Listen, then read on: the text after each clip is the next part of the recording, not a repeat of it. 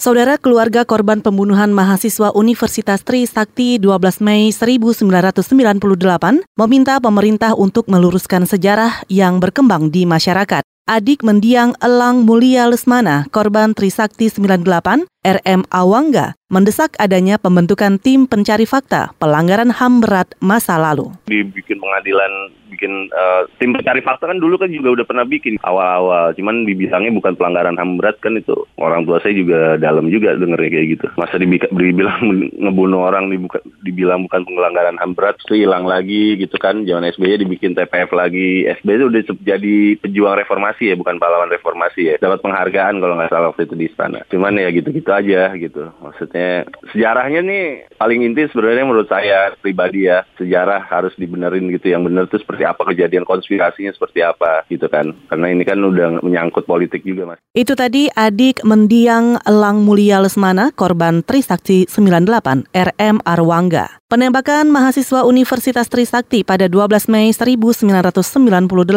memicu gelombang reformasi. Dalam peristiwa itu, empat mahasiswa tewas. Mereka adalah Elang Mulia Lesmana, Heri Hertanto, Hafidin Royan, dan Hendriawan Si. Hingga kini pelaku dan dalang penembakan itu belum terungkap. Komnas HAM sudah menyelesaikan penyelidikan peristiwa Trisakti, Semanggi 1 dan Semanggi 2, peristiwa kerusuhan Mei 98, dan menyerahkannya kepada Kejaksaan Agung. Tapi Kejaksaan Agung justru mengembalikan berkas dengan alasan bukti tidak lengkap.